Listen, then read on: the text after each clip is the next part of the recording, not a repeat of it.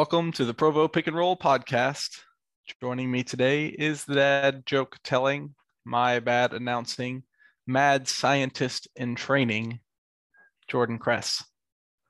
How's it going, Jordan? What's new with you? Doing good. I I really like that uh that new nickname you gave me, the mad scientist in training. Yeah, I'm gonna I'll own that. But um yeah, I'm doing pretty good. Um it's been good. I've been sad that the college football season is over, but um, fortunately, there's still football going on in my life. So that's been fun to watch. And then, of course, we're right in the middle of basketball season as well. So things are things are going good for me. What's the thing, Jordan, is that college football season uh, is never really over, especially now that we have pretty much free agency in college football with NIL deals and transfer portals heating up. And uh, yeah, recruiting. We got National Signing Day in a couple weeks, February 3rd. Texas trying to land Devin Campbell, five star uh, offensive guard, to uh, round out their 2022 class. So, yeah, it's never really over. This is the time really where everyone wins. This is this time of hope. This is the, the time where Texas wins, right? In yeah, the, re- well, the yeah. recruiting, the off season. Yeah, the off season. They're doing pretty good. They're giving me hope again which is not good because I don't need that. Um, anyways, today we will discuss, uh, we're a little late to the party, but we're going to discuss Georgia, Alabama, and the national champion Bulldogs uh, in just a minute. And then we'll talk foray a little bit uh, into some new territory. We're going to talk about the NFL um, and the, the playoffs happening. Uh, some of these playoff games have been really interesting uh, talk a little bit about college basketball, kind of the upper echelon uh, levels of one of our favorite sports. And then we have a hypothetical Sunday for you, bringing back the hypothetical Tuesday, then hypothetical Friday, and this time it's hypothetical Sunday with Jordan presenting the question. So stick around to the end of the, the episode because that will be a treat, I'm sure. But first, uh, let's delve into couple weeks behind, but uh, delve into that Georgia Bama game. Uh, what what are your initial thoughts from watching that game, Jordan? I mean, if you love a good storyline, like a good narrative, um, I feel like the national championship game, in in particular, the narrative of Stetson Bennett was a good one. You know, I feel like they can make a movie about that. You know, kind of um, very like kind of an underdog kind of guy not very highly recruited, uh, coming out of high school, had to play behind quite a few quarterbacks to work his way up to where he was. And then, you know, had to deal with a lot of people doubting him and not really thinking that he would be good enough to beat a team like Alabama. And for him to respond the way that he did, especially in the face of adversity, um, at the end of that championship game was was just awesome to see. Um, and especially, you know, in the fourth quarter, there was um, that key possession where he fumbled the ball, which led to an Alabama touchdown, which put Alabama up. So at that point, as a Georgia fan, I'm sure you were probably worried and everything, like thinking like, "Oh man, here we go again. This is the end." But then Stetson Bennett comes back, responds next drive, and they he scores two more touchdowns in the in the fourth quarter, and they win the game. Yeah, I thought it was fantastic. Uh, what? Yeah, what were your thoughts? It was really fun to watch for sure. Like from a outside perspective, someone who I I wasn't really cheering for either team. Like I guess I was cheering for Georgia just because they're the team that hasn't won and it's been a long time and good for them. And Bama wins all the time. And it would just be depressing if Bama had won this, considering this is the worst Alabama team in several years. This is a rebuilding year for Alabama. Uh, so if they would have still won, that would have been depressing. But um, yeah, for most of the for a lot of the game, honestly, Bama was ahead and seemed to be in in relative control. One of the big storylines for me was the um, injury to their best uh, healthy receiver, um, Jameson Williams, the the transfer who hurt his knee. I believe that was in the second quarter. It was pretty early on in the game, and uh, and despite that, he had he had four receptions for 65 yards. And what are their leading deep, receivers? One of their leading receivers in just yeah. like a quarter of play. Mhm. and they were already without Metchie, who was went out in uh, earlier in the season. So that was a big storyline for me. Not to put an asterisk on this game because Georgia won the game fair and square, and it when it came down to it, they won by 15 points. It was it was decisive by the end, but I do think those wide receiver injuries uh, made a difference in the outcome. Oh, for sure. There's no denying that. I mean, especially where Alabama was not able to establish a run game at all. Alabama ran for 30 yards. I would be interested to know when the last time was that Alabama only ran for 30 yards in any game in the last decade. Like, I don't know if there has been a game where they've only run for 30 yards. Granted, um, you know, they a lot of those yards were negative plays by uh, Bryce Young. They the Georgia defense sacked him four times um, which was another big thing because you know they were already putting so much pressure on Bryce Young to throw the ball, and then on top of that, he did not have much time in the pocket because that that Georgia defensive line was they were a lot to handle in that game, especially um, against an Alabama offensive line with, that has been kind of inconsistent throughout the season, and that were kind of a little bit weak going into that game as well. So um, yeah, it was a tough ask for Bryce Young, um, and then he also just didn't play his best game um, ever, but um, but yeah, that's that's it is what it is. Yeah. Those linebackers, though, for Georgia, those dudes are, whew, man, they are really impressive because they're really big. Like like Walker's like 6'4", 240. Um, Dean is a really impressive athlete, but they're fast. Like when when when Bryce Young left the pocket, he's not an extraordinary athlete, but he's mobile enough. And when he tried to leave the pocket to make something happen, man, they closed quick. Those there was not there's not a lot of time for for Bryce Young to uh to do much in the pocket or outside of the pocket. That Georgia defense is is for real. Um, their only Achilles heel, their only weakness they showed all season was uh, threats downfield. And with those two injuries, with the Bama star wide receivers, the the young the young replacements really just couldn't couldn't offer that um, that threat to the Georgia defense. And Bryce Young, to his credit, tried to do the best he could to uh, make the best of the situation, but he didn't have a lot of weapons. Like you said, they clamped down the running game. And uh, Bill O'Brien, the offensive coordinator for Alabama, did not help them uh, at all, uh, particularly in the red zone. Because Alabama got in the red zone, I think, five, six times maybe, came away with four field goals from those red zone trips. Um, and if you go back and look at the film, like there was very few plays. They didn't run very many like pick plays or mesh concepts. We have the wide receivers crossing each other to to create space with linebackers and cornerbacks trying to trying to chase in man coverage because Georgia ran a lot of man, especially when the wide receivers went out. They knew they could handle in man coverage. Um, and so I feel like Bill O'Brien did not did not put Bryce Young in a place to succeed in the red zone, specifically knowing he didn't have the athletes and the experience at the time that that could just go make plays. You can't just throw it up to Metchie and he's just going to catch the ball because he's not there. They had freshmen playing, and if you have freshmen playing, you gotta you gotta go to your bag of tricks. And and uh, and Bill O'Brien didn't do that. So if I was a Bama fan, I'd be pissed, and I'd be missing Steve Sarkisian uh, in that role.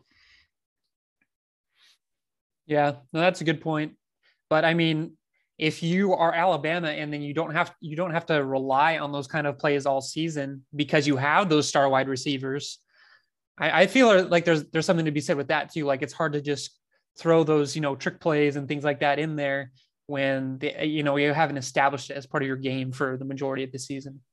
Yeah, I mean, I guess not even necessarily trick plays, although that is they could have done that too. Yeah, but just just plays to get players that more out in space and Right, stuff like, like- that. like putting guys in motion uh, before the play.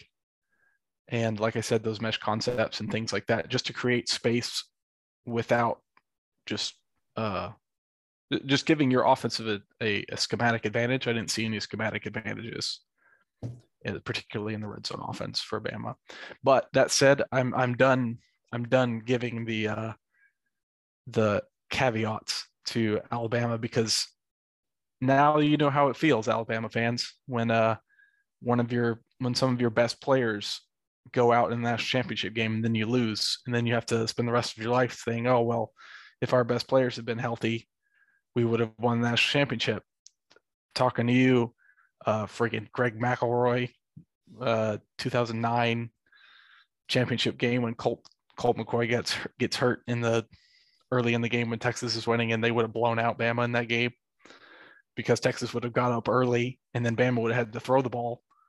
And yeah, Greg McElroy wasn't going to be throwing the ball for over hundred yards against uh against that Texas defense. But I don't have hard feelings, so I'm Uh, good. I'm yeah, I can tell. Yeah. I can tell you don't have the hard feelings. Um, but honestly, I don't think Alabama fans will even be phased by this because they're just like, oh wait, was that the year that we didn't win the national championship? Oh yeah, I think that's right. Yeah, it's like the it's like the rare occurrence or whatever, you know. Yeah. And they're all coming back. Well, not everyone. I'll be interested to see how those wide receivers get replaced next year if they get Mhm. some big names in the transfer. They're both gone, aren't they?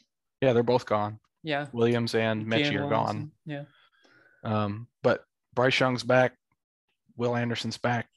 Uh, They're losing Brian Robinson there. they're losing Rob, so they're losing their, Their running top back. running back and their top wide receivers. You know, about Alabama reloads. They'll they'll Mm-hmm. be back. They'll have new athletes. yeah. Um, they're also losing their left tackle, who's going to be a top ten NFL draft pick. So, I don't know. We'll see. I'm sure they'll be good again next year, but it'll be an interesting, uh, especially considering they have the best player in the country coming back with Bryce Young. But let's talk about let's talk a little bit more about Georgia. Uh, um, what? How do how do you feel like the Bulldogs got this got this done, Jordan? Um, And what I- does what do you feel like this means to their program? The program who's been on the brink. They've been recruiting at the same level with Bama for like seven or eight years. They've just never won this game when it mattered. Um, is this a changing of the guard potentially? Is this a uh, is is Georgia going to become the new Alabama? Is this something to be worried about, or is Georgia going to slip back into like a lot of these guys are going to go to the NFL and Georgia's just going to be they'll be obviously really good, but it's kind of like the LSU 2019 blip where LSU was amazing and then they're kind of back to who they were before. Yeah, that's a good question. I'm not completely sold that this is the beginning of a new era of, you know, domination from Georgia. I I think they're going to be still right up there with Alabama as far as recruiting, like they have been for the last, you know, few years.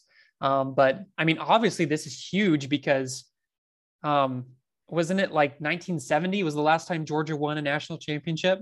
Is that correct? 1980. 1980. So yeah, 40 years. Um, and that's just got to be huge for a state that loves their football. I mean, Alabama loves their football, but Georgia's right up there with them. So yeah, I think that's a big thing. Um, you know, we've kind of touched on this before, but as far as like name, image, image and likeness, goes, you know, that's kind of a big thing for recruiting going forward. Um, so like the big market teams are going to have like a big advantage, and I think Georgia's right up there. They're you know such a big national brand now in the SEC and everything. So um, I don't foresee them dropping off the map. I think the interesting thing will be is you know thinking back on the Georgia teams in the recent past, like there's they just haven't been able to really attract those marquee quarterbacks. Like the last one I can think of is probably Jake Fromm, who was, you know, pretty decent, but I wouldn't put him like in the top echelon of quarterbacks, No. you know. So like that's Mhm. I think that's a big question to me. Can they record can they uh, recruit some of the top quarterbacks in the country coming in? But yeah, what are So your the- thoughts? So this is really that's what I want to talk about actually. It's really interesting. Uh two things. One, if I if I have my information correct, I haven't looked at this recently, but I think Stetson Bennett actually has another year of eligibility and I think he's coming back. Really? So I think he's actually coming back for another year.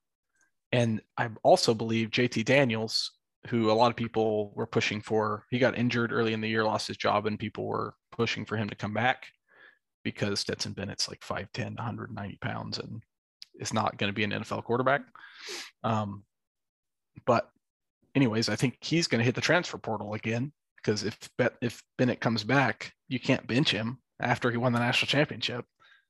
Uh, so my so this is my first question: is um, if you were Stetson Bennett, maybe he wants to go try to go to the NFL, but I, I don't know. Like, what would you come back, or are you riding off in the sunset and saying like storybook ending? I'm done. See, from my perspective, I would I would do that probably. Like if I knew that I didn't have any future playing in the NFL, like I wouldn't want to, you know, possibly soil my legacy. I mean, how can you top that? Like winning the national championship under those kind of conditions against the team that beat you the year before. Um, I mean, that's just got to be the best way to go out. But I don't think that's Stetson Bennett's mentality. If you heard him in like po- the post game interview after the national championship game, he thinks he is an NFL quarterback.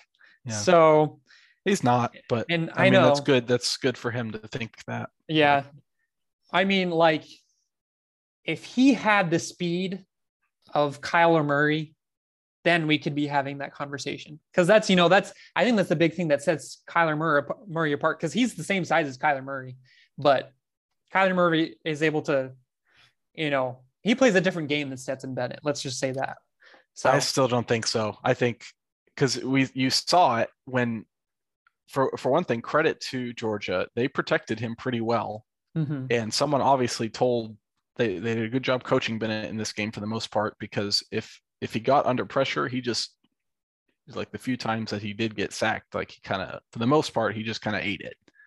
He just took it and laid down. But that that one play that ended up being a fumble was an awful decision by him and and, and also shows a lack just his lack of athleticism to be able to mm-hmm. not get that ball out of bounds and ended up fumbling that that play, which could have turned the game if he didn't make some great plays after that and then and correct it. Um, I don't think he has the decision making skills. He's a he panics under pressure, and he doesn't have the arm talent of uh, to make the kind of throws that you need to make in the NFL. Uh,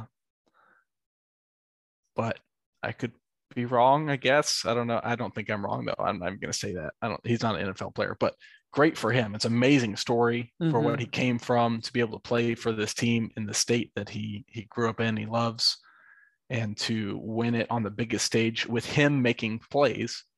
Um, it wasn't it wasn't just a I'll bring it up again a Greg McElroy situation where he is a national champion quarterback who literally threw four passes in the national championship game against Texas. He didn't. It was Mark Ingram won the national champ in the Alabama defense he wasn't a token player in this game. He made big throws at big times. So good for him. Good for him. Uh, another another point for Georgia for the future is the uh, looming Arch Manning recruitment, where Georgia is a major player right now. Um, the three teams uh, recruiting experts say are in the mix right now are Georgia and Texas are the top top options, and then right below that is Ole Miss and Alabama. So that will be an interesting recruitment to follow. Arch Manning is the number one overall recruit in the country for the 2023 class, and is obviously he's a Manning, so he's going to bring uh, both publicity and probably additional recruiting recruits with him. Whoever lands Manning is going to have a top five recruiting class um, because people want to play with him. So if he goes to Georgia, that will be very interesting to watch in the future. It'll also it also be interesting if Bennett stays. Does Georgia not go after anyone in the transfer portal? I've heard rumors that they were going to try. They've they've been in the Caleb uh, Caleb Williams stakes. Um, so yeah, I don't know. That'll they'll be interesting to watch down the road. Is Caleb Williams leaving for sure? Uh, I guess not technically for sure, but pretty much for sure. Yeah, since Lincoln he, Riley's gone. Yeah, he stated in his announcement that Oklahoma was still an option, but like three hours after he made that announcement, Oklahoma signed Dillon Gabriel, the UCF transfer. Um, so I think Oklahoma was, yeah, I think they kind of saw the writing on the wall and they're like, well, we're not going to get left stranding. We're just going to take somebody and he'll be a good quarterback um, for them. He'll be good enough. He'll probably What's- go to USC. What's happening with Spencer Rattler? Spencer Rattler transferred to South Carolina. Huh. Yep, South Carolina Gamecocks. So that will be another storyline. The transfer portal. A lot of people are complaining about the transfer portal because of how it's pretty wild and crazy. But I feel like no one's talking about like why is that a problem? That's great. I know. I, I kind of like the wild exciting. and crazy. That's part of what Yeah. makes like the NBA and the NFL fun is all the trade rumors and everything, you know, that happens on like, you know, happens. Um, I think it's just like, you know, people have just come to a traditional sense of what the college football and college basketball should look like. Mhm. And now that it's changing, you know, people are just kind of resistant to change sometime. And I think that's the case there. But personally, I think it's really exciting. So, I mean, honestly, sometimes, you know, with the transfer portal, it has made me sad, like seeing players like Garrison Brooks leave North Carolina. Uh, yeah, it was kind of sad. But I mean, I guess I think he's playing for like his dad at Mississippi State.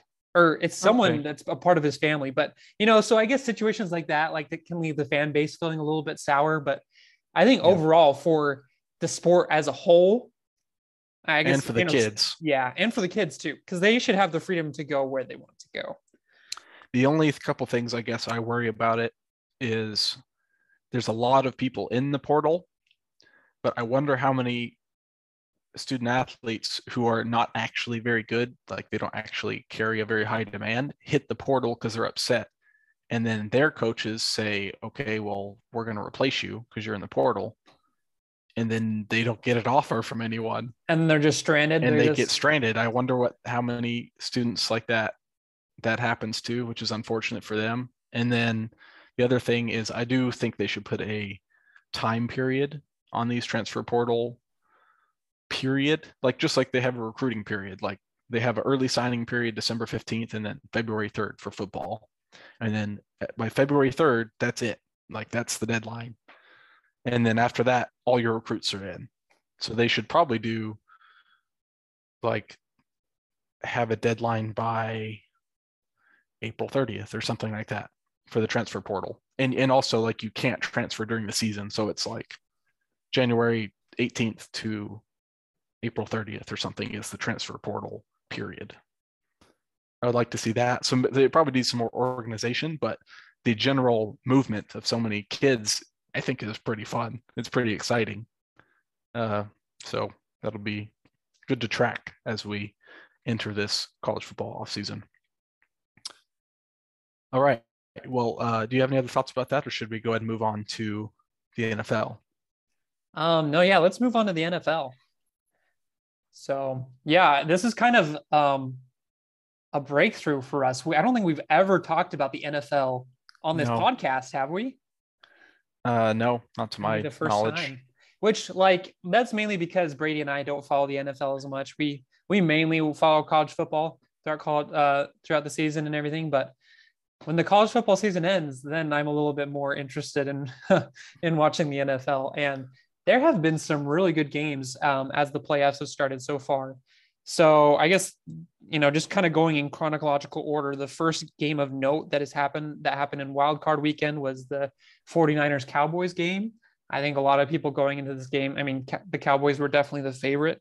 Um, but yeah, what were your thoughts on that game? Um, there was a lot of noise from people that that believed in the 49ers in this game. Uh, I think the Cowboys were only a three point favorite at home, which usually Vegas, uh, if it's a toss up, they just give three points to the home team. So that's usually kind of a sign that it's a 50, they don't really know it's 50 50 and they give three points to the home team. So this was anticipated to be a close matchup, but as a, as a, I guess I could call myself a lukewarm Cowboys fan with family who are intense Cowboys fans. Uh, it was disappointing for sure. Um, it, I just it's hard for it's hard to comprehend how the Cowboys team with so many weapons with Ezekiel Elliott, Tony Pollard, Dak Prescott, uh, CeeDee Lamb, Mari Cooper, uh, all these different guys that they can they can perform so poorly on offense. So they only had like seven, they had 10 points with nine minutes left in the fourth quarter. Like, it's just disappointing. And Dak Prescott did not play well. He just got paid a lot of money. He had about just over a 50% completion percentage in this game, threw an interception, got sacked five times. 28.1 QBR. Like he did not play well. Ezekiel Elliott, who they also paid a lot of money to, 12 carries, 31 yards, no touchdowns. Um, CeeDee Lamb had one catch for 21 yards. Like they're just were really disappointing offensively. They didn't look like they were ready to play. The 49ers came out that first possession, drove right down the field, and kind of set the tone for the game. The Cowboys were playing behind the whole game. Uh, and the and the 49ers are not a team you want to play behind too because they have a good offensive line with Trent Williams. Um, and their whole offense is play action. The only time Jimmy Jimmy Garoppolo is any good is when he's able to the offense is able to run the ball and he can use play action to get the ball to George Kittle and and uh Deebo Samuel. So it was uh it was an is embarrassing I think. Like they just didn't show up to play. They had 14 penalties. They couldn't move the ball. Yeah, it was it was it was hard to watch from the Cowboys fan perspective. But you're you're not a Cowboys fan. You're yeah. Just watch. You're just a bystander in this game, right? So, what were your impressions watching this game? Yeah, yeah. Like you said, I was pretty impartial in this game, but um, I was surprised because I felt like the Cowboys had really taken a step up this year, and that they were looking a lot better. And then you know, Dak Prescott was coming off a game where he threw for five touchdowns and, you know, against the Eagles, who also made the playoffs. So you'd think that, you know, they were, um, you know, that they would be on a good, like they would have momentum going into this game. But, you know, it just, you couldn't tell from the, from the game. They just kind of looked flat. Yeah. Dak Prescott was off. He only completed like 50% of his passes. So, um, yeah. And I think that's just what it came down to. And, and it's not like Jimmy Garoppolo outplayed him, but the 49ers were just the better overall team. So, and it was kind of cool too to see because, you know, the 49ers did not have a great start to their season. I think they started two and four or something in their first six games. And, you know, it wasn't really looking like they were in the contention, but they, they finished the season pretty strong and beat some of the, you know, top teams in the NFL, like the, the Rams and, um, yeah. And now they're moving on. So yeah, it's fun to fun to watch. Shout out to uh, Fred Warner, uh, former BYU Cougar linebacker, who is he's one of the best linebackers in in the NFL, um, widely regarded for his efforts. Uh, so congratulations to him and only him in this game. but I will say, just historically, I was excited to watch this game because 49ers Cowboys in the playoffs is just one of the coolest it's one of the coolest matchups in all of all of professional sports with those jerseys on the field at the same time and those historic historic rivalries going back to uh, uh, to the Roger Staubach days um, and some of the golden years for the Cowboys. But even in in the I don't remember what the term is, but the one of the most famous NFL plays with uh, the tight end catch at the back of the end zone where the 49ers beat the Cowboys in the, the NFC championship um, game. I don't know if you Montana, the Montana uh, game. Yeah. Anyways, I'm not familiar. I did enjoy watching them play in the playoffs, even though it ended poorly. The last thing about this game is the final sequence got a lot of people um, talking. It was very controversial ending to the game. Uh, did you want to have talk about that a little bit, Jordan?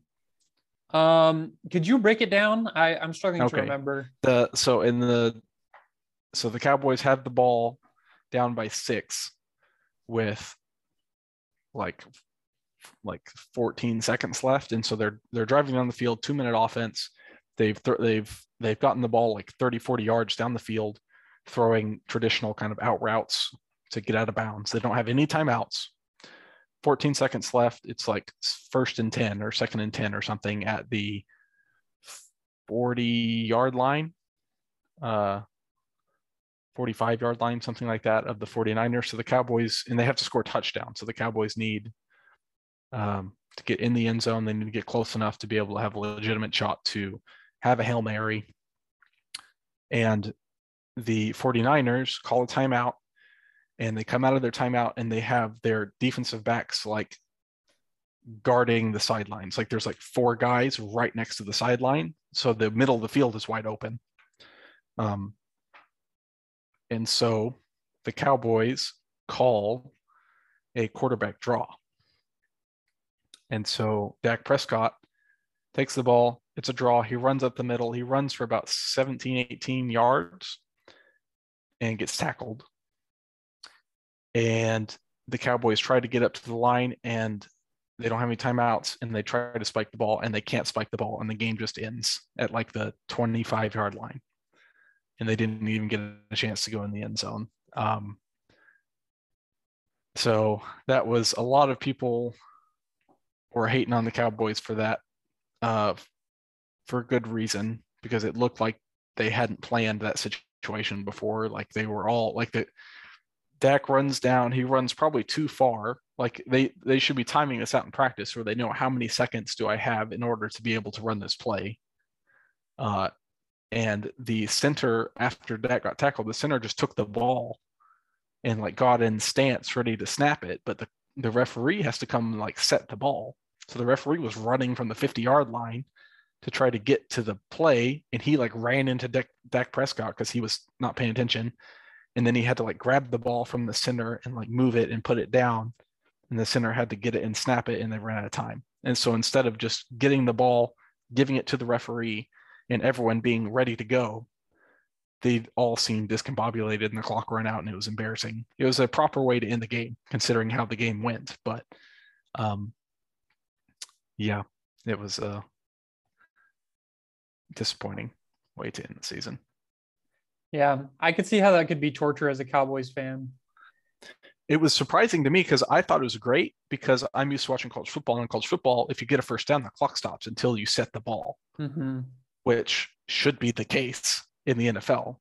It's a, Yeah, they should I didn't. I didn't know change that that wasn't. I didn't know that that was not the same. Actually. Yeah. Yeah. I, so watching it live, I wasn't even worried. I was like, "Oh, that was a good idea." And there was like five seconds left, and I I saw the clock keep ticking, and I was like, "Wait, what's going on?" And then the clock ran out, and I was like, "What happened?" So you can't blame the loss on that. The loss is the whole game being awful. But um, Mike McCarthy in his second year, he might need to go.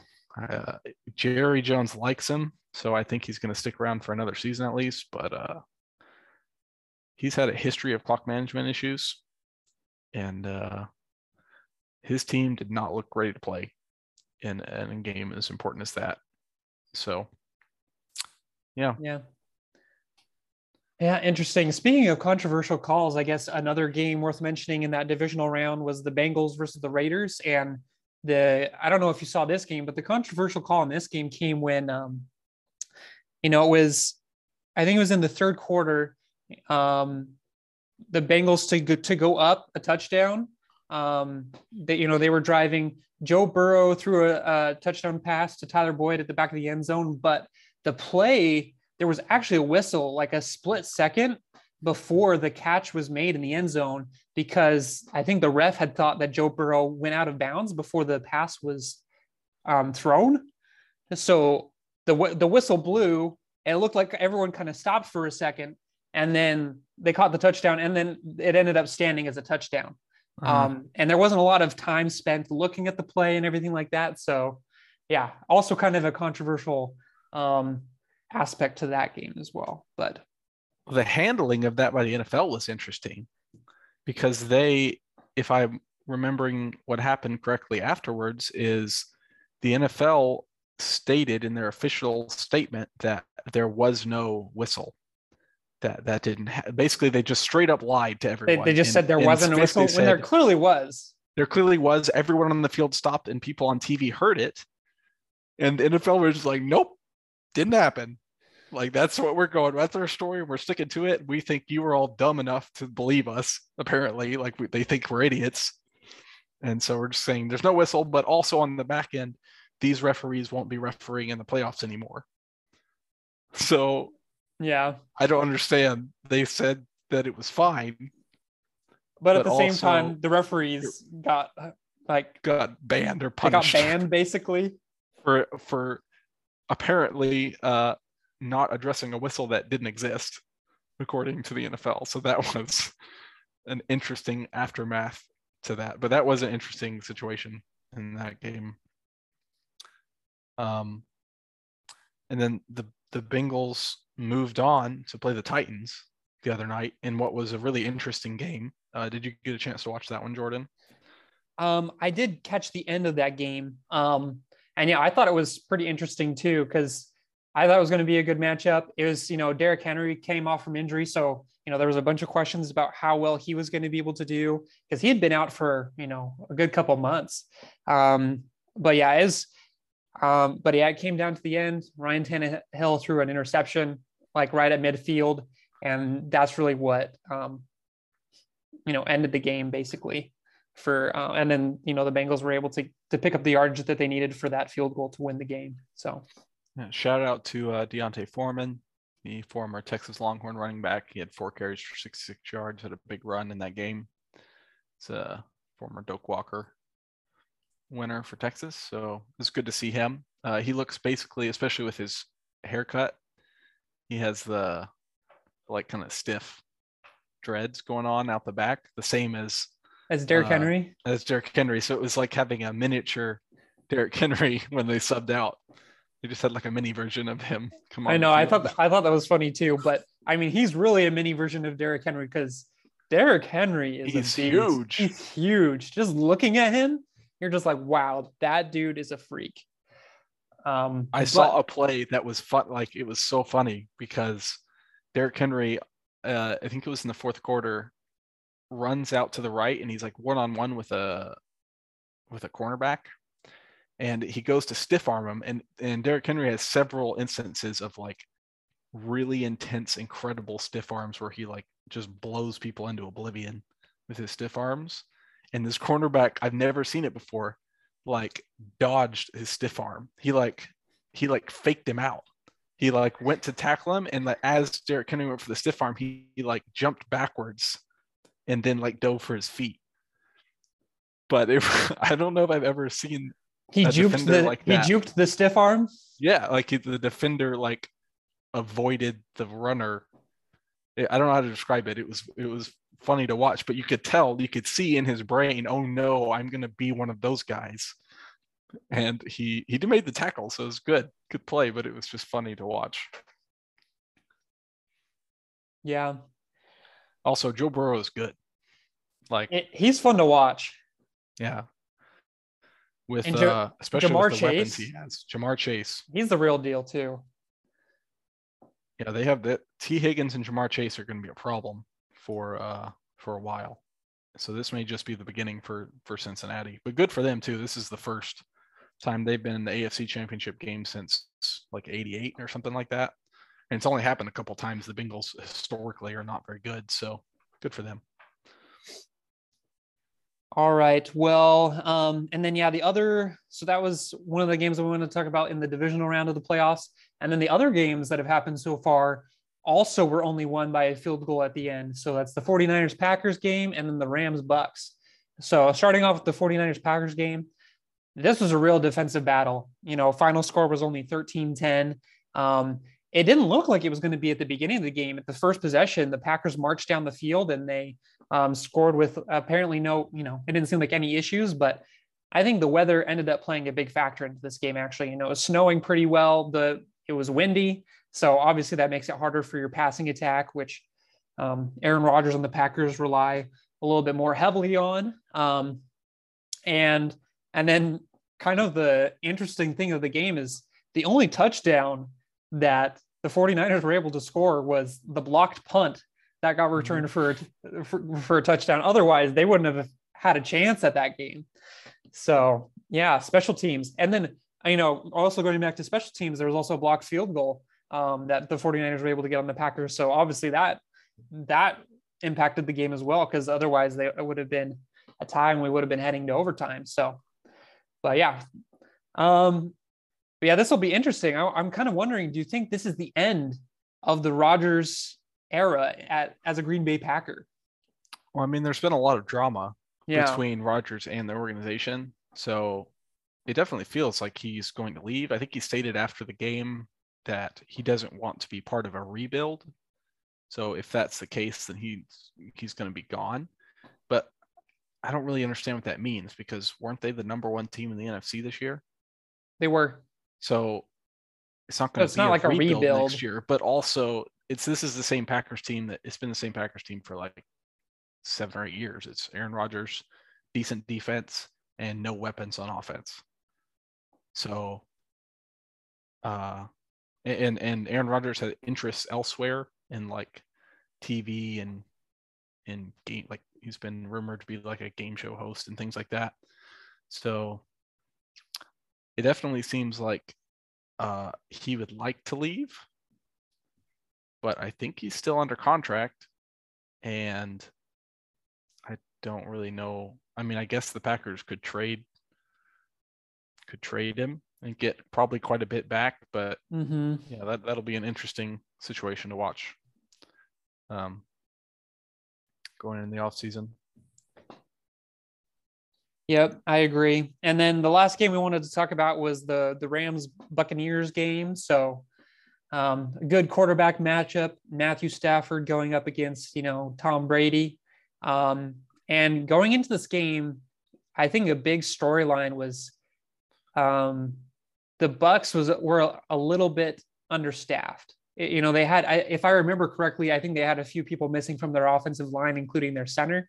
Um, so obviously that's going to impact things. And then um, um, their running back uh, Jones the second, I think he was also out as well. They still they did they were able to get Leonard Fournette back, which made a big difference, but they were still Yeah. missing some key parts of their offense. And um, I think that's that was pretty apparent. Um, throughout the game, Tom Brady did not have much time to throw the ball, and um, the the Rams got off to a great start. It was twenty to three at halftime, and the Rams could have even extended that lead. They were knocking on the door to score another touchdown at the end of the half, but um, then uh, uh, what's his uh, the the running back for the Rams, Cam, it's something Cam Uh, I think. Cam Akers, that's right. Yep. Cam Akers fumbled the ball, um, and so they lost that scoring opportunity. And then in the second half, the Rams played very conservative. They they scored a touchdown in the third quarter, but then in the fourth quarter, you know, they were trying to kill the clock, and I think that's really what hurt them and what, and what allowed the Bucks to come back into this game because, yeah, the the uh, the Rams were up twenty seven to six, and then Tom Brady was able to come back and score three more touchdowns to tie the game up 27 to 27 with um, 40 seconds left to go in the game. Um, and he was helped out by the Rams. The Rams made a bunch of mistakes in this game. They had four fumbles Four total. fumbles. It was, oh, that was just terrible to watch. And Cooper Kupp, you know, very non-characteristically fumbled the ball. He that was his first fumble of the entire season. You know, kind of he's been widely regarded as the best wide receiver in the league this year and very sure-handed to so to see that happen. And then on top of that i think that it was the next possession. After after the rams had just barely gotten the fumble off of tom brady there was a miscue with the center where matthew stafford was in shotgun and the center just snapped the ball before he was ready. Hmm. and they ended up fumbling the ball there too. And and that was a big momentum shift in the game. So um honestly I, I was glad to see the rams still come out with this one because that would have been brutal um as being part of the rams organization or being uh, a, in the fan base of the rams to to have that much of a lead and then to just blow it through all those mistakes. Yeah that would have been really hard but you know the rams were able to come back pull out the win and yeah that was an amazing drive with 40 seconds left. Matthew stafford threw uh, like a 20 yard pass to cooper kupp and then another 40 yard pass to cooper kupp to get in field goal range and seal the deal so So Rams can give the uh, Falcons a little tip on uh, how to finish off a game against Tom Brady when you're up 27 to three. yeah that's how to make it look like you're going to lose the game like they- they're, they're going to blow your lead but then actually pull it out at the end they just Yeah. wanted a little bit more suspense i think Yeah, I So- on, I didn't even watch the game. I was planning on watching it earlier today, but when I checked my phone, it was like I think that was the score. It was like 20, 26 or 27 to 3. hmm and uh, I was like, well, never mind. Not watching this. so, but then I checked it again right before we started the podcast. I was like, oh my gosh, this is a close game. what happened? I know. Like I was watching it and I was like, this game is over. But just don't ever do that with Tom Brady. You got to be careful because yeah, Tom true. Brady really responded. He had a great deep ball to uh, jo- or Mike Evans. Yeah, I got confused Mike between Evans. the running back, Mike Evans, yeah. and then had some big passes to Gronk at the end of the game too. And um, yeah, Tom Brady's still pretty good. But yeah, that's another question. Is this was this Tom Brady's last game as a quarterback in the NFL? I mean, I wouldn't really know why. Like at this point, I mean, he just threw. How would he throw for today? He had he threw for he threw 54 passes, completed 30, had 329 yards and touchdown, which isn't like amazing, but like he can still do that. Mm-hmm. And they were a playoff team, potential Super Bowl team this year. Uh, they had some Antonio Brown nonsense, which really hurt them because he was a weapon for them in that yeah. offense. Yeah. Um, and then Leonard Fournette got hurt earlier, so maybe their seating would have been a little better if they had a couple injuries went their way. But there's no reason to think that he can't be a good quarterback if he wants to be. And if he's played this year, I don't really see why he wouldn't play again next year. If I were him, I'd just suit like I'd be done. Like go enjoy your life, dude. I know. But like from what I've seen from him, I don't know why he wouldn't keep playing. I think the reason why he wouldn't keep playing is if he was kind of tired and you know just ready to be done. But I don't feel like that's the indications that we've got from him so far. It feels like he's still happy, you know, being an NFL quarterback. And um, I, he has been quoted before saying that he he would like to finish things out on like a Super Bowl, which like yeah. I don't, you know, you you don't have that much control over it, but um, well, I, I mean, you do have control over it, but I guess it's hard to say like I'm going to keep playing till I get a Super Bowl because he might be 50 or something. Um, yeah. But um, so I think he probably will return again next year, and um, especially where he's still been playing at a pretty high level. It doesn't seem like he's declined much, um, if at all. So, um, so yeah, that um, so lots to look forward to. We still um, have to look forward to your your Chiefs with uh, Patrick yep. Mahomes mm-hmm. your buddy Patrick Mahomes. I don't know. Have we actually ever talked about on the that on the podcast how you're high school friends with uh, Patrick Mahomes? I don't know. I don't know if you've mentioned. We haven't talked about the NFL, so I know. Not. So probably not. Really. So yeah. But yeah, grew up with Patrick. Uh, played playing basketball with Patrick since they were like six years old. Little dribblers, going to basketball camps, and then uh, we played high school basketball together. Uh, graduated the same year. So it's awesome, amazing to see him do so well, and um, proud to see how good of a representative he is. I think for the city, people really love him. He doesn't really get into any trouble. Um, so, and he's just amazing. He's amazing talent to watch. Right now, they're they're playing as we speak right now against the Bills. Into the third quarter, the Chiefs are up 23 to 21 um, with the ball. So um, that seems to have been a pretty good game so far, kind of back and forth between Josh Allen and Patrick Mahomes, and they both are. See if it's still true. Yeah, they are. Josh Allen and Patrick Mahomes are both leading uh, in passing yards and rushing yards for their team. wow! So they're doing so they're doing everything. They're, yeah, they're doing everything. Yeah, I think really what I'm hoping for now is uh, a Chiefs Rams matchup in the Super Bowl. I think that would be so fun to watch with yeah. both of those offenses just electric. You know, you got players like some of the best wide receivers in the league uh, in Tyreek Hill and Cooper Kupp, um, along with you know Travis Kelce, also a, a, great target as well, and then you know two great quarterbacks in Patrick Mahomes and Matthew Stafford. I think that would be that would be fun to watch. Yeah, I I thought going into the season the Rams were my were my pick to win the Super Bowl. I thought adding Matthew Stafford with the talent they already had, I thought they would be really good. But since I want the Chiefs to win, uh, I want the 49ers to win. I want it to be 49ers Chiefs because the Chiefs will win that game 100% book it. But if the 49ers play the Rams, we saw last year the offensive line for Kansas City is not that great. Uh, and And the defensive line for the Rams is, is Aaron Donald and Von Miller. Like, I don't want to see that. Yeah. Uh, I mean, I want it'd be fun. I agree. That would be the most fun matchup. But since I want the Chiefs to win at this point, I don't want to see that happen. So, well, and I think the Chiefs' offensive line is better this year than last year, isn't it? I mean, they haven't been exposed to the point that they were last year, but I don't. I, I could be totally wrong about this. I don't like I say we don't keep us up as much with the NFL, but I don't know if they've made that many upgrades at the position. Hmm. Um, okay. So, yeah, I know Patrick has been he's he's had to change his game a little bit because of how defenses have adjusted to him. He's been having to check down a lot more than he would prefer to. Um, he was throwing a lot of interceptions in the middle of the season because uh, they were teams were just putting two deep safeties back on every play and just saying you're not beating us deep with Tyreek Hill uh, and Travis Kelce. Um, but he's he is he hasn't been forcing those plays the past few weeks. He's been very efficient.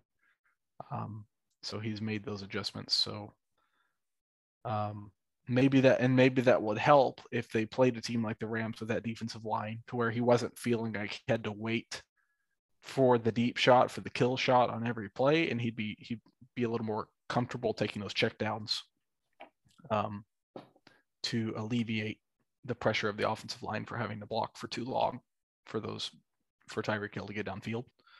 So that'll be interesting to see. But they got to get by the Bills first, and the Bills have been excellent. They played one of the mm-hmm. best games literally ever in their wild card matchup. Um, uh, against the against, Patriots. Against the Patriots, where mm-hmm. what was the stat for that game? They scored seven touchdowns and like never punted the ball or something like that. No. Yeah, I don't know those stats specifically, but yeah, Josh Allen threw for five touchdowns and then they rushed for another two touchdowns. So yeah, seven touchdowns total. And yeah, it doesn't, I can't see any drives where they had to even punt the ball. All of them were touchdowns, basically. Yeah. It's hard to win. Uh, yeah, the only possession that didn't end in a touchdown was when they ended the first half, which I think they just took a knee at the end of the first half. So, yeah, uh, yeah, rough game for the Patriots, but yeah, but yeah, that's just domination from from the Bill standpoint. And yeah, Josh Allen is good. Yeah, he's good. He's a dude. He, he's progressed a lot further than I think a lot of people thought he would be. He's very interesting as a prospect coming into the NFL because I don't know if I've ever seen someone, I don't know if it's just because he's white or what, but like I've never seen someone just become an amazing athlete that no one like knew was an amazing athlete. Like he yeah. went through the combine and the draft and all this stuff, and everyone knew he had a cannon for an arm coming out of Wyoming. But then he just started running for 100 yards and like being this really fast physical athlete, and everyone was just like confused, like they no one under didn't know it. I was like, how is not something that was like talked about. How do we? Why was Wyoming? What are you doing, Wyoming? Why would you see a pocket passer when you're losing to BYU in the Las Vegas Bowl if he's that athletic? That was the that was his secret weapon. You know, he's, he's trying to keep it on the down low the whole time and then that's, just bring it out. Yeah. in the NFL. Yeah. Yeah. But now he can throw the ball too. He's he's become a lot more accurate, which is rare. Normally, quarterbacks, honestly, if you're not like, I feel like accuracy is kind of an innate thing. You can get better at it, but like like if you're erratic, there's not there's not very many cases of people who were erratic and then became really accurate. What are you what are you smiling about? Nothing. Nothing. I for a minute I thought you were saying erotic. But I just got the words kind see, of. That's what I the, thought. The I thought that's what you're smiling the was words about. mixed up in my head. I was like, did he just say that? But then I was like, oh yeah, that's the wrong word that I'm thinking. I mean, of, maybe so. he's that too. I don't know. maybe he's erotic as well. But that's not what that, I was talking That's why about. it's so hard to tackle him. Anyways, I'm sorry. Not go into whatever that means. I'm sorry, I cannot.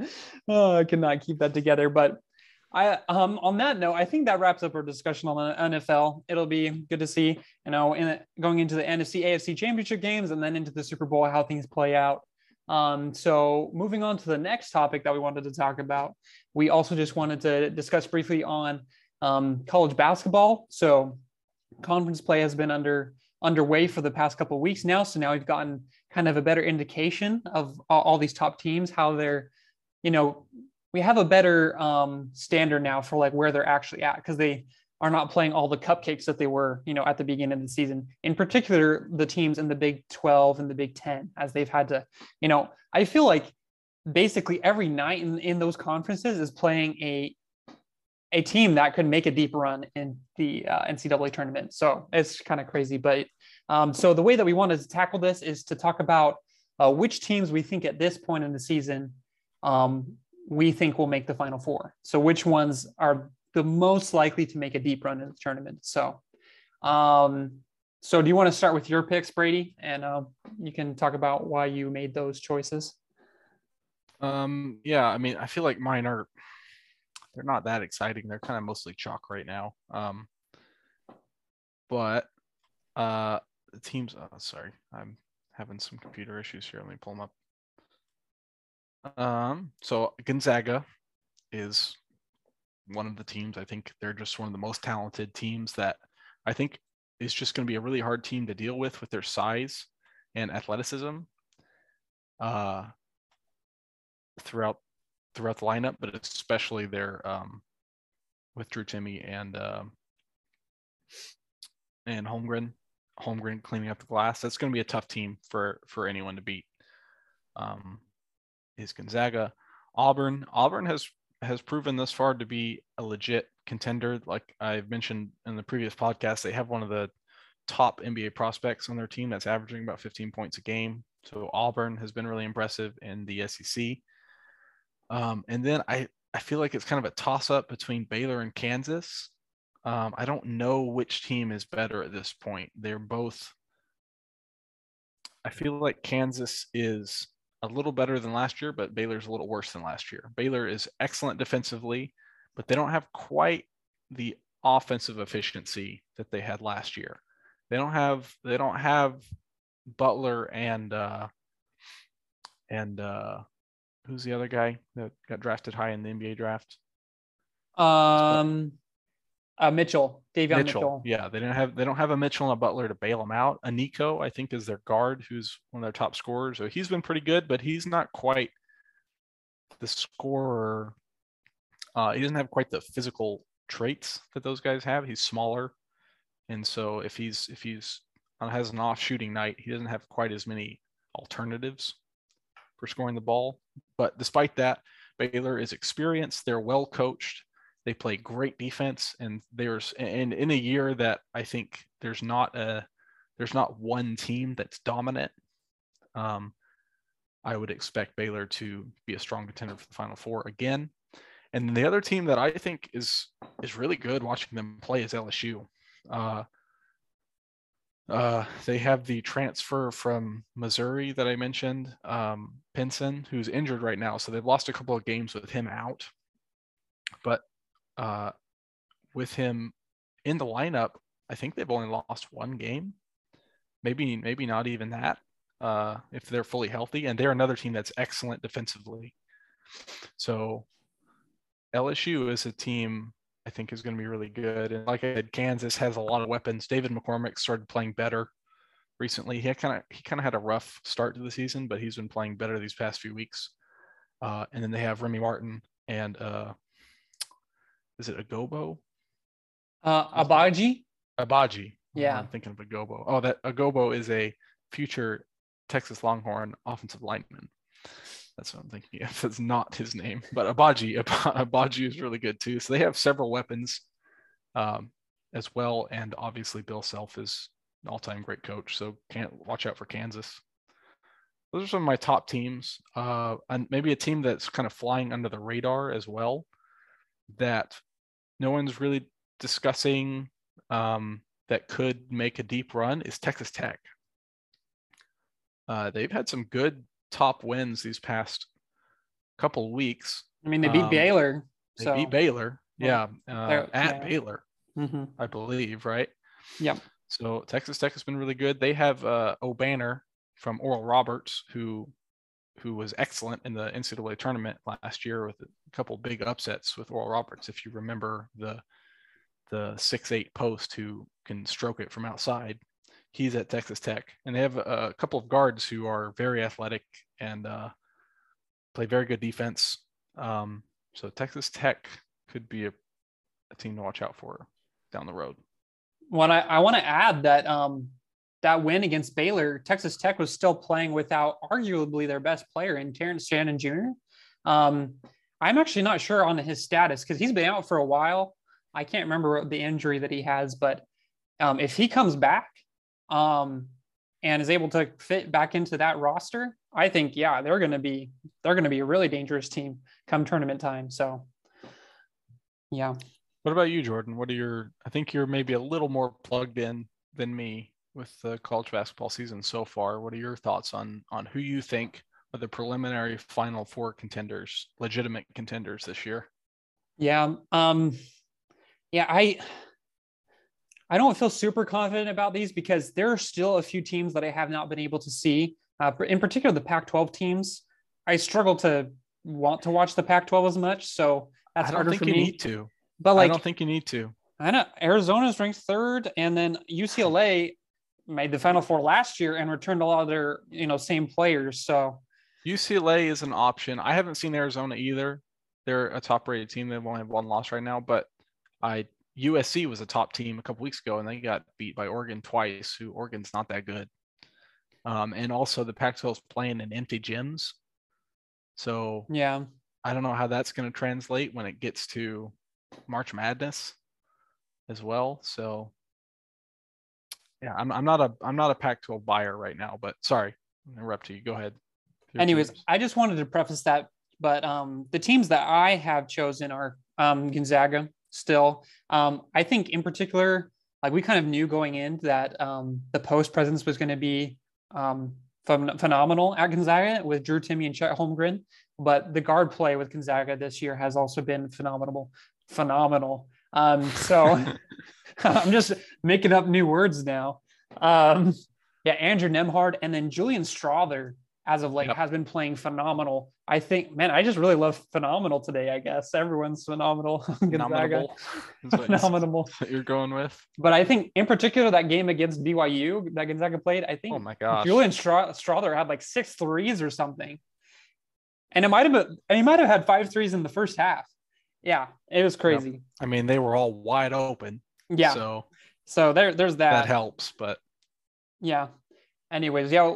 Well, I definitely want to talk about that game, but we'll save that for a later date. We're gonna spend more time talking about BYU basketball and everything. But um, so yeah, Gonzaga's still up there for me. I have Auburn up there as well. Um, watching them, they they were able to beat Alabama, another top team in the SEC, and really without Walker Kessler, their um, you know, another key player who plays center for them. He was in foul trouble for most of the game, so he didn't play a lot of time. But yeah, Jabari Smith, he really impressed me. Yeah. He looks really good. Yeah. And then the other key role players in Auburn um, seem to be playing pretty well um, on top of that. Um, so, and then it is hard for me um, with Baylor dropping, you know, a couple games to to Texas Tech, and then I'm trying to remember. Do you remember who they dropped their other game to? It didn't seem like it was a super great team. Um, here, let me let me look at it real quick. remember. Oklahoma State. Yeah, They lost to Oklahoma State by seven, which that's a You bad know, loss. that's a bad loss. I mean, Oklahoma State's still up there um, with um, Kalib Boone and everything. They're still pretty good, but They're okay. They, if they were in a different Yeah. conference, they would be. I They would be a lot better. differently. But they're Mhm. one of the bottom dwellers of the Big Mhm. 12. yeah. So that's a bad loss as well. And I think the big thing for me is, yeah, this Baylor team, like they're still great on defense, but they just don't seem to have the offensive firepower. I thought Matthew Mayer was going to be that offensive firepower for them this year, Yeah. but he has not looked good. Other than No. one game, a couple games ago, he had a 20 point game where he, he looked pretty good. But other than that, it seems like most of their points come off of forcing turnovers and getting out in transition. So if they're not able Yep. to do that, I I can see them falling to a lot of teams. And and it was amazing for me to see in the Texas Tech game. I feel like Texas Tech out Baylor Baylor. Yeah. Like they were able to be the you know the strong defensive team that was able to make them force them to make turnovers and then get out and transition and score in, in that way. So um, yeah, I have less confidence in Baylor now. So I would lean towards Kansas as a team coming out of uh, the Big 12 that would be able to make that kind of a run because they've been playing really good as of late. Ochai Agbaji has been averaging um, over 20 points a game. Uh, as you mentioned, Derek McCormack has been a little bit shaky, but has been playing better better as of late. And um, I mentioned earlier in the season, Jalen Wilson, I think, is a big X factor for them, and he has also been playing better. On top of that, Christian Braun, um, in years past, he's been kind of tentative. I feel like at times with the ball, and like he's always shown promise as being a good player, but he hasn't really stepped up. But uh, the other night, he hit a game winner against Oklahoma, um, three pointer that you know so, uh, sealed the game for him, and um, he's playing with a tremendous amount of confidence right now. So that's why I'd lean a little bit more towards Kansas being able to make that kind of a run in the tournament. And then uh, the last team for me is uh, I'm going to give it to Wisconsin. Actually, it was a, mm. this was a toss up for me because it was hard for me to kind of think who out of the Big Ten probably has the best chance of getting there. And we've we've talked a lot about Purdue earlier in the season. Um, I could still see them making a deep run in, in, the tournament, but they just seemed a little bit shaky to me. Um, I think Johnny Davis is one of the best overall players in yeah. college basketball this year. So I think with him and the other role players playing better, um, a concern that I had about Wisconsin before was their post play. Um, but Tyler Wahl in particular has really stepped up and he's been playing great um, as, as, as, a kind of post present post presence for, for Wisconsin, and then still having Brad Davison there as a veteran presence um, and a really good shooter as well. I think kind of gives Wisconsin a bit of an edge. So those those are my picks at this point. Wisconsin's definitely interesting. I when we talked about the Big Ten on our last podcast, Wisconsin and Purdue were the two teams that I thought mm-hmm. had the best chance to win that conference. Um, in large in large part to Johnny Davis because he is excellent. He's very fun to watch. Uh, scores on all three levels. My only concern is that who did the, Wisconsin just lost recently? Uh, I can't remember who that was to. Is it Illinois? Someone like that. They lost, and and in that game, Johnny Davis went for like three for fourteen or something. Like he had a bad day. Yeah, it was uh, Michigan Michigan State. Michigan State. Okay, so that's a good team. Mm-hmm. It's not that's not a bad loss or anything. But Michigan State took away Johnny Davis, and if you take away Johnny Davis, was Wisconsin's not going to beat you if you're decent. So that's my only concern with them is they obviously if he plays well and he gets hot around tournament time, they 100% could could make the final four, but if if he gets if he faces a team that has a good game plan and shuts him down, I don't know if Wisconsin uh in in tournament play have the kind of guys who can can make up for that gap. That is a good point because the success of Wisconsin definitely does hinge on Johnny Davis. Um, however, I feel like, um, you know, as I think Johnny Davis just needs to get more used to defenses keying in on him so much more um, because he has such a versatile game. He's not a one dimensional player at all. He can, you know, he can post people up, he can hit shots from the outside, he can drive to the rim, he can be a playmaker and make plays for his teammates. So I think if he's able to get to the point where he um, is able to really analyze in the game how the defense is playing him and make adjustments from from that um, point. Um, I think you know Wisconsin can still have um, the kind of success that they've been able to see so far. But again, yeah, that is it is all contingent on, on Johnny Davis and his play. If he has a bad game, um, I can definitely see Wisconsin losing, and even the first or second round. So.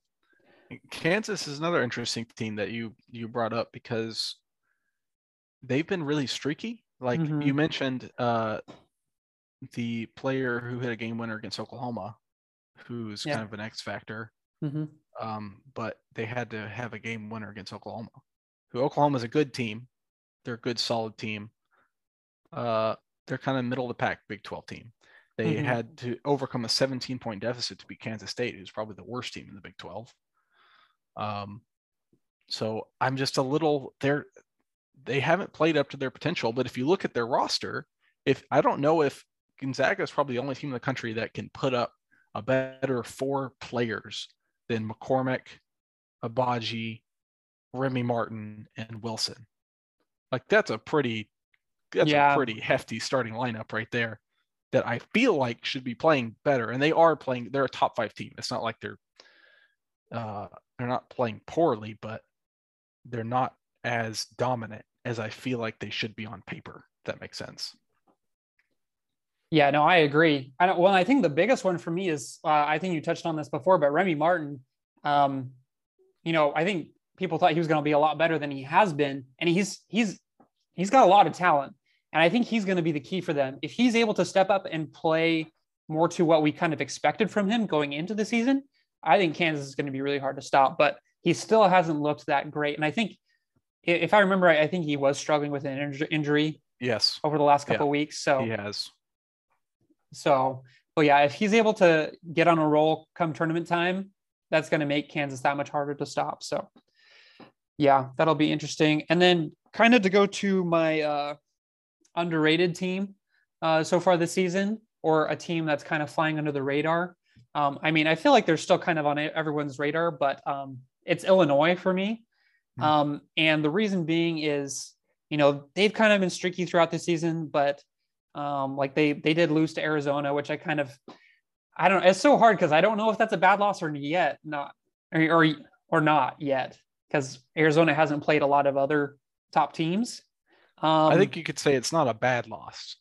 Yeah, right. It's like, not a bad loss. Yeah, because they're still a top team, but uh, for much of the season they've been playing without Andre Curbelo, and he's just come back.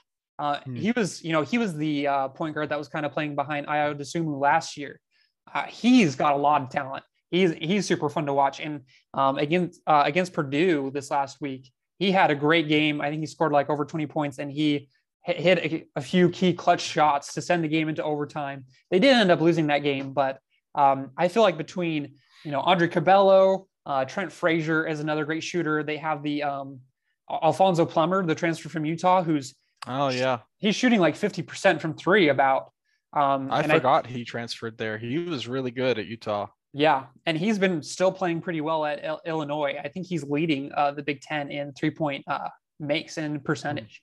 Mm-hmm. Um, so they've got him, and then Kofi Cockburn, the big yep. dude in the middle.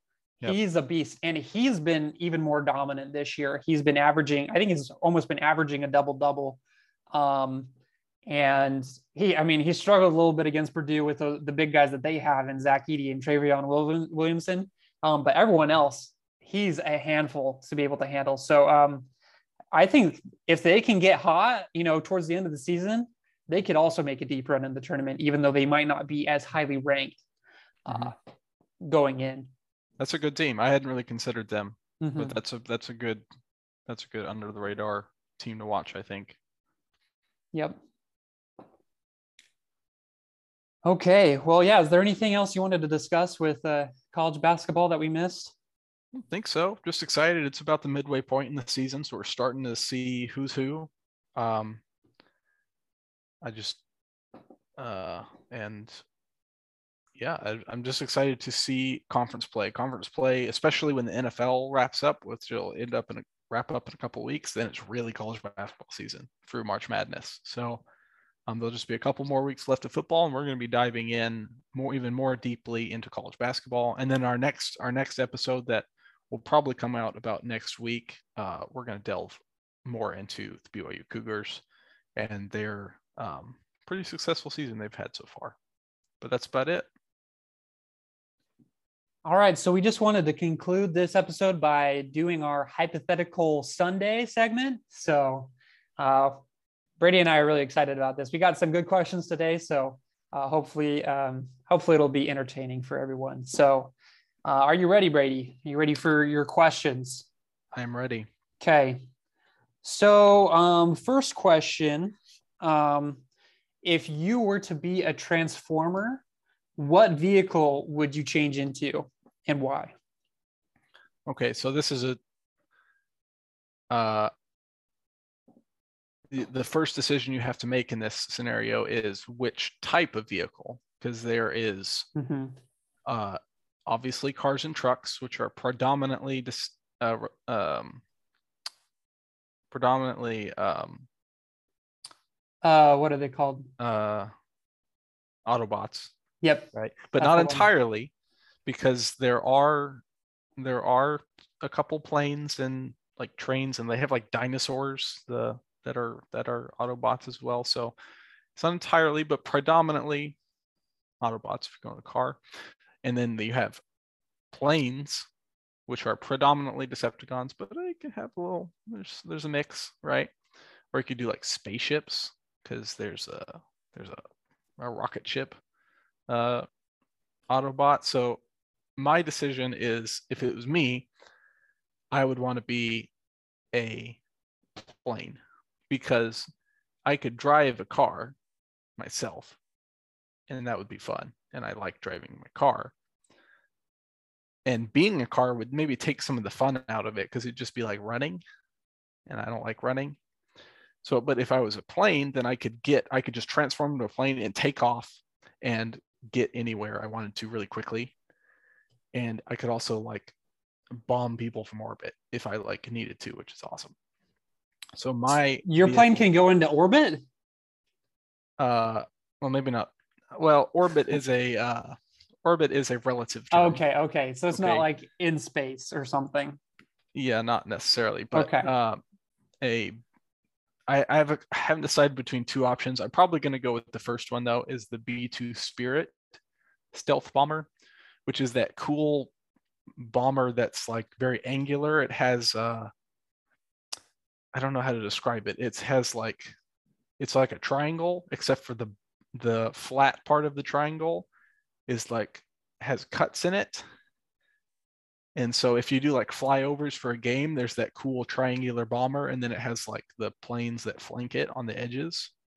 But the bomber is really cool because it can like uh it's like has like stealth capabilities and stuff. And it looks awesome and it like can carry nuclear bombs. So like if you like everyone would just be scared of you constantly because you could just drop bombs on them. So that would be an option. My other option was an F 35, which is basically just a fighter jet that's like really fast, has like cool targeting systems, and it also has a vertical takeoff.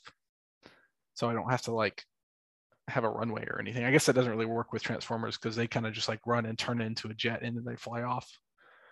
But yeah, I would be a I'd be one of those. Probably the B2 Spirit as a plane. Okay.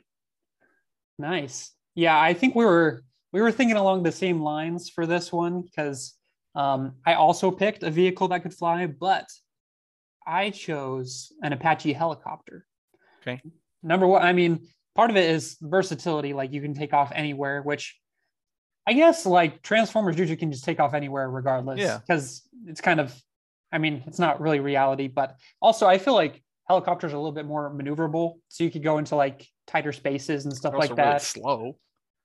They are slower, but I don't think I need to go super fast. I mean, I'd still go like decently fast, but also on top of that, I feel like the helicopter blades would make like really cool swords or whatever when when I'm in the other okay. transformer form or whatever. Okay. Yeah. Um, yeah, so that would be pretty uh pretty awesome. Um, but I didn't consider, I didn't even think about that. The helicopter would probably be a Decepticon, and I don't think I want to be a Decepticon. So if I can be an Autobot helicopter, then that's good, and I'll I'll I'll stick with that. So, okay. But yeah, that's mine. Okay. Um, next question. Um, if you were to build a house out of a food item, which item would it be?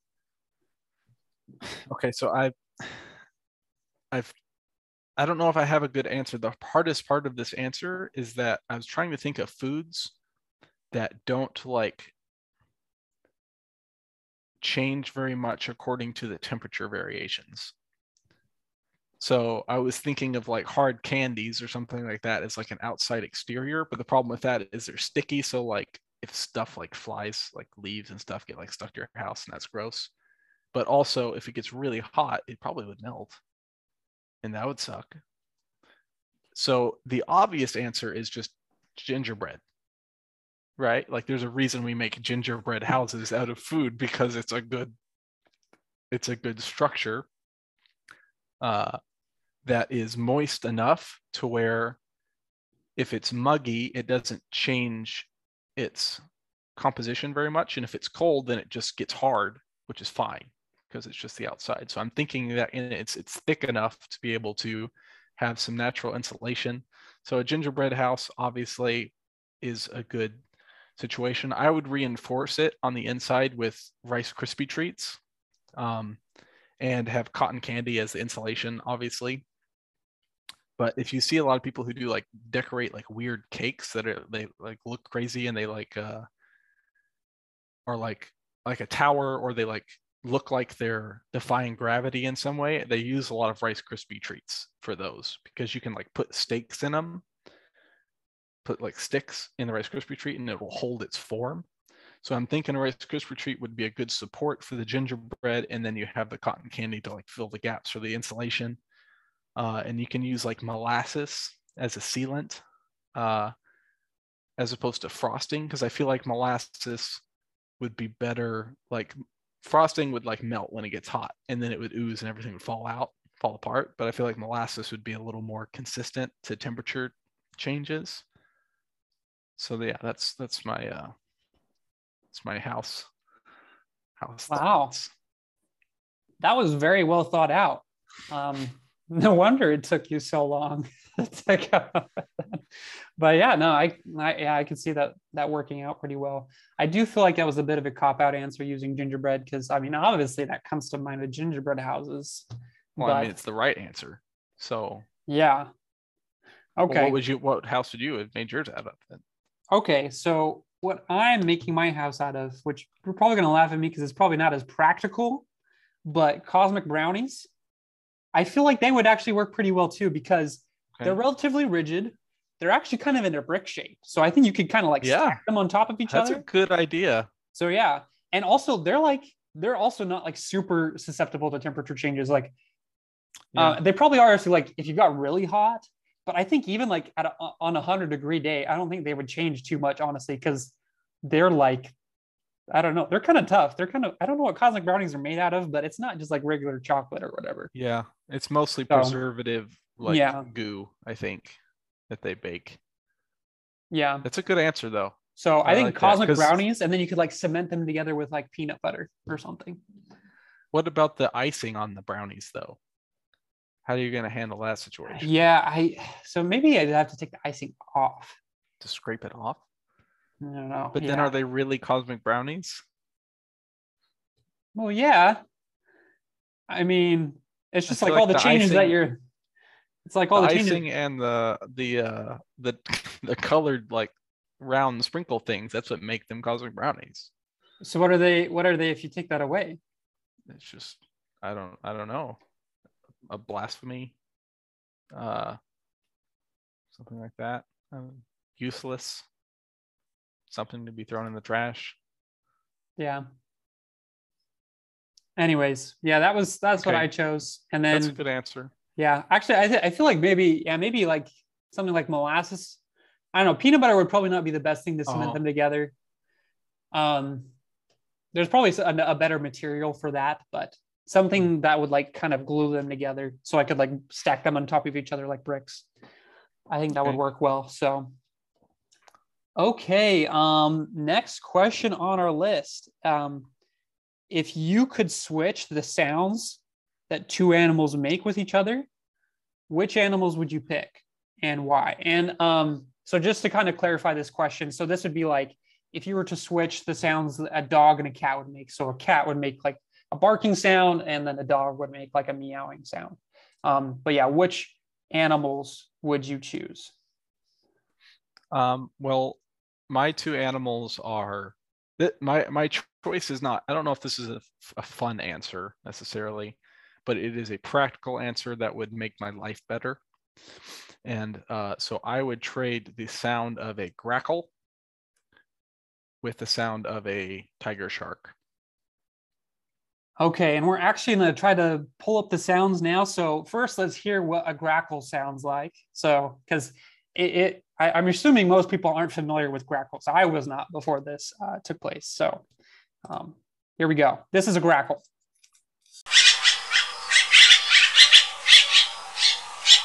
Okay, so that's the grackle sample. Um, what, what do you have to say about uh, the grackle sound, Brady? So I have to just I need to give you some some background to supplement that sound. So grackles are all over Dallas, the Dallas area in particular, but you see them in Texas and especially in the cities. Their sound they make because there are so many is really annoying and really loud. So if I trade them out with the sound of a shark, do you have a shark sound, Jordan? Do you have a tiger shark sound to share with the audience? yeah, here it is. That is the shark attack sound, apparently. Um, oh, that was beautiful. That was beautiful. So the reason I'm doing this is grackles are annoying and I hate them. So there's I'm sending their sound in the ocean where I am not, and so I never have to hear them again. But sharks, they don't make any they don't make really any sounds. So I just make my life better and everyone else's life better. That's interesting. I I'm still kind of upset because I feel like that's a cop out answer since sharks don't really make a sound, but I'll give it to you.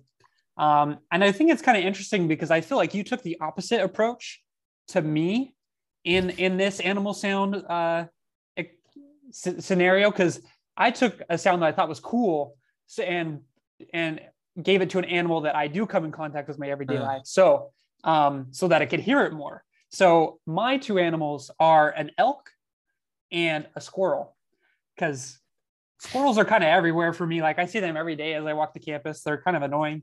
Um, I mean, squirrels don't make sounds really. Yeah, they do. They make little, little chattery sounds. Chatter I have the sounds. I have the sound effect. I'll play it for you. Okay. Um, but first, let's hear the sound of an elk to hear how cool that is. So here's an elk bugle.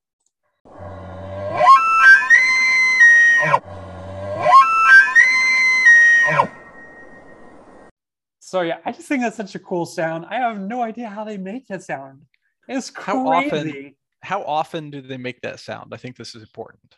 So um, it's not as often. I mean, well, first of all, you have to be around elk to hear this, and like you know, elk are not as common as like deer. Per you know, for right. example, like you'd probably come across a deer a lot more um, than elk, and then um, elk call a lot more in the mating season, which is around like September, October. Um, that's really when they start to talk a lot more. So it is right. a little a little bit more rare that you can hear that kind of a sound. Um, so that's why I think it would be awesome to have it more kind of more normal. Like you could hear a lot more just in the city. Also, I think But there's so many squirrels though. I know. So that might be kind of crazy and it might be too loud. It's loud. Yeah. yeah it is pretty loud. But um I also think it would be hilarious to hear that kind of sound coming out of like a small animal like a squirrel. Can you imagine that? Because like when you're close to an elk and you hear that sound, it's like overpowering. Like it's so loud, and you're just like, wow, that is a beast of an animal. Um, and if that has to come out of a squirrel, I think I would lose it. Um, but yeah, let's hear let's hear the squirrel sound so that we can kind of compare.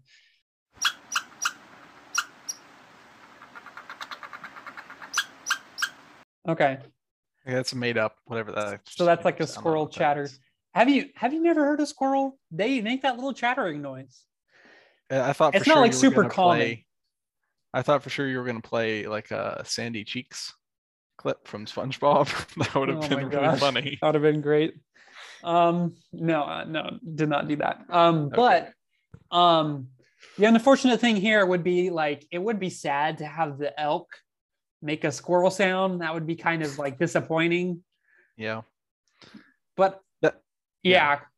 So I wish I could still keep the elk as the elk sound, but then the, the squirrels also get the elk sound.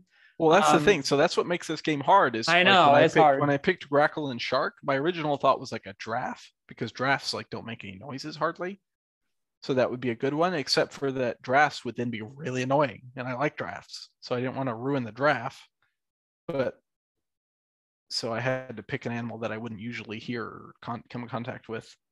Oh, because you come in contact with giraffes a lot. Yeah, every time you go to the zoo, well, that's guess, one of the yeah. coolest animals to see. You don't like hear sharks at the zoo. Uh, anyways, I have a I have a problem though with your squirrel elk situation because the elk sound you did like that is a really cool sound that it'd be cool to hear more of. Except for I think you would just have um have put squ- like you would have sentenced the squirrel population in the United States to near extinction because squirrels are they are rats with a good PR agent. They're fluffy rats basically. So because they're fluffy, we accept them and like them and they're fine. If they were really friggin' annoying and loud and there's so many of them, they would get shot and eradicated uh to a much higher degree. I don't think anyone like eradicates squirrels except for like maybe people in the country use their BB guns and they take out some squirrels for fun or something. But like people would hate squirrels if they were that loud. Yeah. No, I understand that. And I was kind of struggling because I was trying to think. I mean, my main thing is I just wanted to come up with an animal that I would come in contact with that would make the elk sound. So do you have any ideas like what would be another animal that I could choose that's like maybe uh you know, they're not everywhere. So like they're a little bit less frequent, but they're frequent enough to where I would still hear them on a somewhat regular basis. What if you just made the what if like all deer made the sound? Is that take away somehow because they're they're deer? But that as... but deer and elk are kind of like closely related. Yeah, that, I feel like that's okay. I don't know. But that that's actually like, like a, a, decent one because you do see fox. I did think about fox, but then I felt like that was kind of a cop out answer because like foxes don't really make much of a sound either. I mean, I think they do. I think they do. Actually, wait, what what does the fox say? I'm sorry. I, I couldn't resist. But yeah, like, yeah, going back to that YouTube video, that I think he says, Jordan. I think he says, I'm not ring, lying ding, in my ding, intro. Ding, ding, ding, ding. Yeah, oh so gosh. that's what that's what an elk would have to say. That's so bad. I don't want an elk to have to say that. I'm sorry. I was trying so hard, but I couldn't. I couldn't pass that. Um, pass that up. Thank you for the proof um, that my uh, intro to our show is not made up. That that is, that is your sense of humor. Yeah, people had probably been doubting up to that point. Like, oh, does he really say dad jokes? Yeah, I guess I do. It's not just um, that you um, don't say them; you can't help it. I, I really can't. I really can't. It's my weakness. I admit. Um, but also, I feel like foxes aren't that as common either. Also, real quick segue, I love foxes. I think they're so cool. It they are my self-proclaimed spirit animal. Um, they just like you don't really so like dogs majestic. that much, though. I know I like dogs. Like I'm not just like I'm not a huge dog like person. So on dogs. I also don't think I want to have like I don't want to have a fox as a pet. Hmm. You know, I and I and I don't really like I would have a dog as a pet, but I I'm not like super big into it. Like it'd be fine, whatever. But foxes are just like so mysterious. Like I've seen them out in nature a few times. Like it's not super common, right? Like it's kind of more of a rare occurrence. And whenever I do, like I feel like I just had a spiritual experience. Like like the heavens open and the fox came out. And anyways. How much on a percentage basis do you attribute that to the scene in Fantastic Mr. Fox where they see the wolf? and they like Wait, but that's the wolf. But I'm just picturing. I'm not picturing, the fox. I'm picturing uh, positive connotations to the to the foxes from this, and then the same experience of seeing the wolf as you seeing the foxes. I will admit, my love of put fantastic... up a fist to them. I, I haven't actually done that. I should do that next time I see a fox. Um, but um, I will admit that part of my love of foxes is probably attributed to that movie because I do love that movie and I think it's pretty fun. And it's just a fun, goofy movie. But even without that movie, I think foxes would still be my favorite animal. They're just like so cool and they're kind of like mysterious. You know, they're like, and they're cunning, smart. Anyways. Can we um, agree that the best fox is the Arctic fox, the one that jumps into the ice with head first? Yeah like dives down gets the buried prey like the yeah. shrews and whatever. Yeah. I don't know um that's a cool fox. I think just like the red fox is super cool though. Okay. Yeah yeah anyways. Um yeah sorry for that segue. I did want to shout out to foxes because it's not like foxes really come up in conversation that much. Um so when it does i have to like take advantage. Been waiting for this moment all. Been waiting. This is what I've been waiting for. All of our podcast episodes is just for the topic of foxes to come up. Apparently. Yep. Okay. okay. Well, we have one question left. Um, so last question is which fantasy slash sci-fi world, like from movie or video game or whatever, would you want to live in for a week and why? Okay. Um, so the I think the most obvious answer is is Harry Potter. That being like at Hogwarts for a week, or or yeah, just the whole the whole world, right? So you can go to uh, Diagon Alley and uh, in the Burrow and like like uh, and obviously the different parts of Hogwarts. Like that would be a that'd be a great experience. That's probably my actual number one, but I, I'm not going to count it here because you said fantasy sci-fi world, and I don't think Harry Potter's sci-fi. It's fantasy. So I'm gonna. Well, that meant to be. I meant to be like fantasy or sci-fi. Well, you didn't say it. You said fantasy sci-fi. Though. Well, That's and there's not a fantasy. Fantasy sci-fi is not a thing. It's fantasy or sci-fi. Okay, this this is gonna be a different. This is gonna be a whole different discussion, but that's definitely true. So my actual answer, I think, uh, it, I'm also biased because I just re finished replaying the game, but um, Mass, the Mass Effect world, the very popular EA BioWare video game series. Uh, Mass Effect is set, I believe, in like 2180 or something like that, and so it's it's uh, interstellar an inter- interstellar system where humans meet a variety of other races, and there's this galactic government and organization. And you get to visit all these different worlds, and there's all these different types of aliens that have their own culture and their own worlds. So, and you can like travel pretty quickly if you have like a good ship between the worlds. So, if I could like go to the Citadel and like meet, you can meet Krogan and Asari and Turians and and see their home, go to their home worlds. Spend like a day on each home world or something like that throughout the galaxy, and you get to see space and you get to pass by all these planets and stuff. That would be pretty amazing. And obviously, because it's so far in the future, and and a part of the game is uh, developing the like the human race has developed very quickly in the past 150 years. Um, in order to reach the level of these aliens that have existed for a long time. Uh, so there's future kind of technology, and I'm sure they have a like amazing like food and like all kinds of cool stuff that I could do for a week. So that would probably be my. And you could go to places that aren't. There are places that are safe, whereas I feel like there's lots of cool sci-fi worlds that are cool, but they're kind of sketchy. Mm, so yeah uh, yeah, that would be my choice. I, am assuming in this scenario, money is not really a factor. I'm assuming I'm just given yeah unlimited resources or whatever for this yeah. for this week i could just do whatever that would be my immediate pick that is biased because i've been playing mass effect and it's one of my favorite video games and video game worlds in specific but it is so specifically because of the diversity and the characters and the world that is built in the game so if I could go be a part of that world for a week, that'd be awesome. That'd be really cool. Nice. All right. Um, for me, um, I mean, obviously Harry Potter came to mind for me too, because that would be super fun. I decided to not go with that one because I mean, kind of like you said, it's kind of like an obvious answer. And then also like the Harry Potter world is like technically set in our world. So it's like, yeah, not really like a different world. So um, um, the one that I thought of was uh, Middle Earth from Lord of the Rings. Um, specifically, I'd want to live among the elves. It just looks so cool, like in the movies and everything. Like like the elaborate cities that they have, and like elves are just super cool. They're like just awesome beings. I'd, I'd live with Legolas, of course. He's because he's the coolest.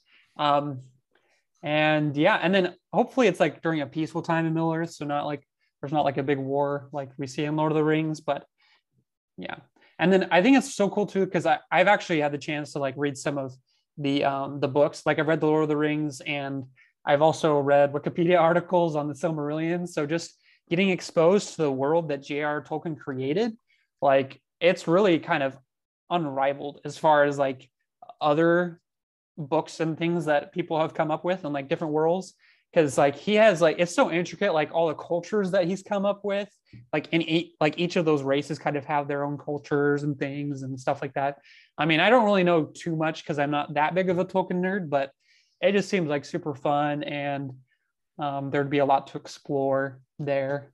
Um, so yeah that would be my so my question my question is what what are you doing? Because my the only concern with going to middle earth is that it's it's not an advanced it is an advanced society i guess but it's not not a modern society mm-hmm. right? So i feel like there's lots of modern things that we take for granted that you would have to put up with for a week perhaps. yeah no i think i would enjoy it though kind of living like a very simple life like yeah.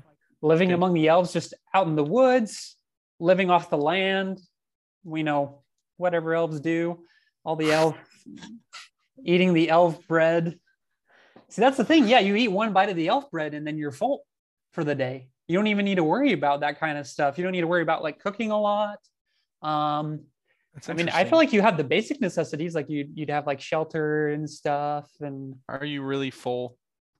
Or is that like a diet thing where people are like oh no i'm good but I'm no it says good." like one bite like fills a full grown man for like Wow. an entire day but what you could go live with the hobbits and eat like five meals and be full.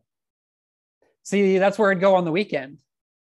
Uh, so you stay with the elves Yeah, during the week and then you go hang out with the hobbits for a good time on the weekend. Okay. You know eating drinking and uh, watching fireworks and stuff like that. Yeah. smoking the pipe you know all that all that Yeah. fun stuff. Yeah. See that's yeah that's the best of both worlds. And then maybe you hang out for the with the dwarves for a little bit too they make you some nice stuff? Ale. Like well like i was thinking like their jewelry and whatever like a crown or something like that. Yeah i feel like and like yeah there's a bunch of cool stuff that you could do in middle earth so um so yeah that's why i picked that one. And then i also wanted to give a shout out to like as far as like a video game world i think it'd be fun to be in is kingdom hearts.